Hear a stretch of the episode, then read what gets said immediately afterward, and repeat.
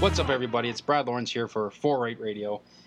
It is this episode number two. Normally, like I think I've said in the first episode, these are pre-recorded, but this one is actually recorded and brought out the next day because it's a very special edition. It is what I call the Inspiration Series, which will it's not the ladies' major, but it's the Inspiration Series, and we're talking about people who have inspired me to become who I am today, as far as a golf coach, this podcast, what you see on Instagram, what you see in my personality, like who helped me develop who I am as a golf coach. Because just didn't like I didn't always want to be this kind of a golf pro. Like I still work so everyone's clear. I still work in a golf shop. I still do all that stuff too. Because I gotta pay bills somehow. and I but I love to teach. I teach as much as I can, teach some very good players and some very good kids. And one of the things I one of the big inspirations, one of the big peop people inspired me was Michael Breed, who's coming to Toronto this Thursday to talk to the, a bunch of guys from Titleist and a bunch of Titleist staff professionals. So I'll, uh, i fortunate, I am fortunate enough to go see him. And for those who didn't follow me on Twitter, you would have saw a couple days ago. I tweeted at him, "I'd love to have him in the podcast," and he said, "Yeah, I'd love to. Let's do this."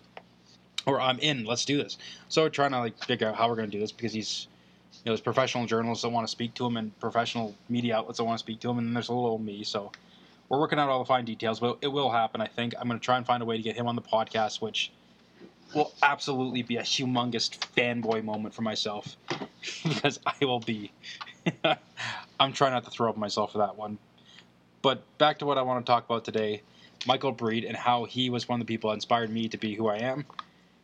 And here we go. So back in 2010, the first time he came to Toronto, I remember he came for another a different Titleist seminar. I think it was the ball seminar with some of the head of R and D and some bigwigs from the ball side of things. They were talking about all the technologies in the golf ball and everything else. And he was up there and he was he was genuine. He was just like he was on TV. He was great. He talked about like the golf ball and speed and it was just I can't remember exactly what he talked about. Was it was good to listen to. It's like this guy's legit. Like it's not just an act he has on TV, which I thought was pretty cool.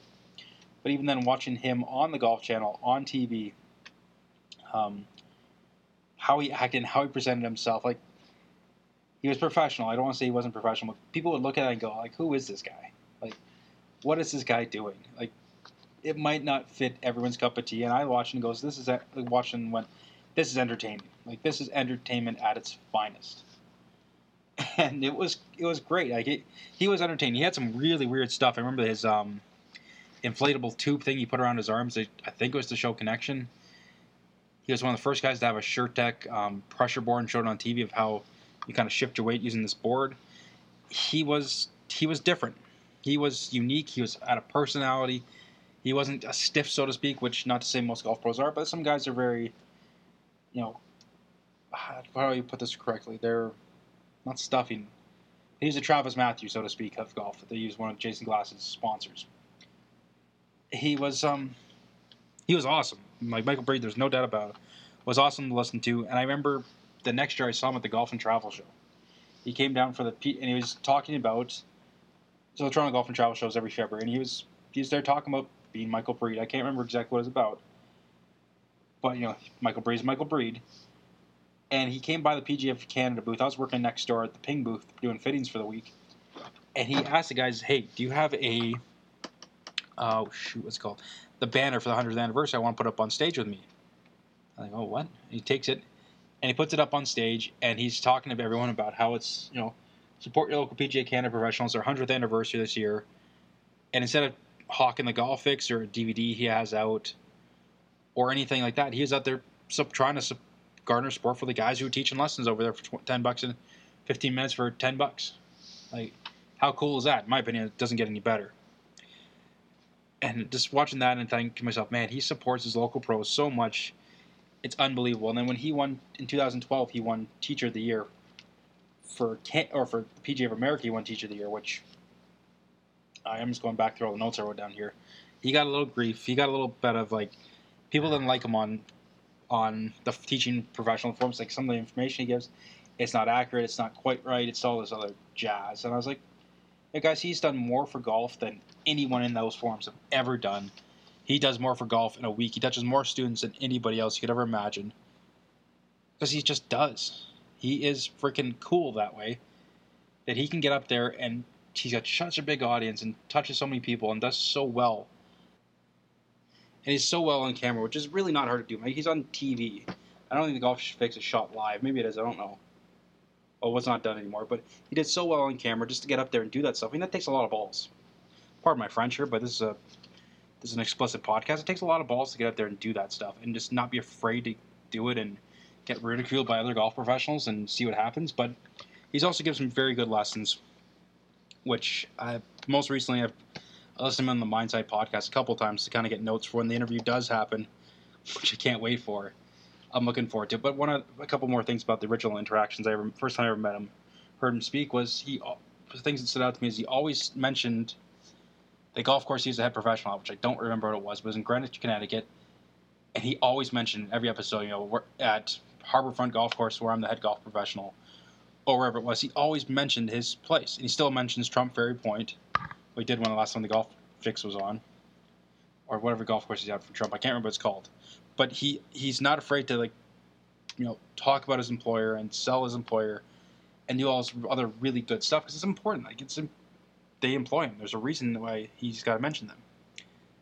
And so that's what he's looking at him as a personality. It's great, but he says some stuff that you know people think he's a little bit out there and a little bit off the cuff and so on and so forth. But some stuff that stood out to me over time with him is two things I've always learned from him. And I make sure I do this for every single lesson I do. Is one thing that stood out is he always says a lot. The first two words out of my mouth in a lesson are "thank you." because it's a choice job. Is another one he is. It's a choice job. Like what we do as a golf professional is a choice job. For myself, I could be, and I have, work at, be working in a factory, you know, sorting boxes and or full or doing whatever it may be, or you know, being an Uber driver and sorting boxes trying to make money. I've done that. It's not a fun job. What we get to do as golf professionals, where whether it be teachers or shopper professionals or associate professionals, or ones like myself, are mix of all three or all, both we have a choice job. We get to choose what we want to do for a living, and we have a good time doing it. And it's it's not every day you can say that. There's a lot of people who can't say that. A lot of people have to take a job as survival, and for me, being one of them, it's changed my perspective on everything. Of being able to say being a golf professional is a choice job, and I get to choose what I want to do. I get to choose, you know, who I want to teach, which I will take anybody. But I, I'm lucky to say so, and I firmly believe that that we have a good job, we have a choice job, and yes, sometimes the hours are tough. Some there's all kinds of things people can say, but we're lucky to do what we do. The other thing he, I mentioned before, which I do for every single lesson, the end of every single lesson, I just gonna need to take a drink here. Is um, he says the first two words out of his mouth at every lesson is thank you. The last two words out of my mouth for every single lesson I give is thank you could be a five year old, could be a 78 year old, could be whoever. I always shake their hand or give them a high five with their kid and say thank you very much. Why? Because they chose me. They chose me. Of in the GTA, there is in Canada there's 3,500 golf professionals. So in GTA, we're of the biggest. In Ontario, we're one of the biggest zones. In the GTA, not including golf professionals, there's tons of coaches, and these people chose me to be a golf professional. And something he said once and I never thought of it that way until he said that. So, and it hit me and it struck me. And uh, podcast guest I was talking to said their goal in life is to is to say something that strikes me as hard as Michael Breed struck me, and this was it. That people choose me to be a golf, be their coach, or be their golf pro, or whatever it may be. Like, how lucky am I, or are you, the listener, to be chosen as someone's golf pro? Like, they could choose from anybody in the world and they chose you. To me, that is the coolest feeling in the world. Once I when I remember that, sometimes I forget it. It's so cool. And there's a student when I left my previous employer. I remember she's very quiet. Her name's Carolyn. You will hear, you'll hear about her more so in podcasts. Her dad says she chose to stay with me versus going to the other place, and that Carolyn's a sweetheart. She's quiet as can be, but the fact that she chose myself over kind of the cool facility that just blew me away. I made me so thankful for it is that I make sure to try and show my students I need a drink. And I am thankful for the fact that they chose me. There's a hundred golf professionals within five minutes of each other in the GTA, and these people choose me. It's just it's mind blowing to me, and that's just that's kind of how I see it. So, back to saying, Michael Breed, how he's inspired me as a golf professional, as a coach, as a content creator, as everything else is. He shows that you can be yourself. As my little wrap up here, I should preface that. So re- fast forward 15 seconds and rewind 30 seconds. Rewind 30 seconds and fast forward about 45 seconds now, and you get to where I'm supposed to be talking about. Is Michael Breed as a as a golf coach has inspired me to be myself and to enjoy it, and then as a coach, he's inspired me to not be a stiff and be thankful to all my students. So that's want to thank Michael Breed for.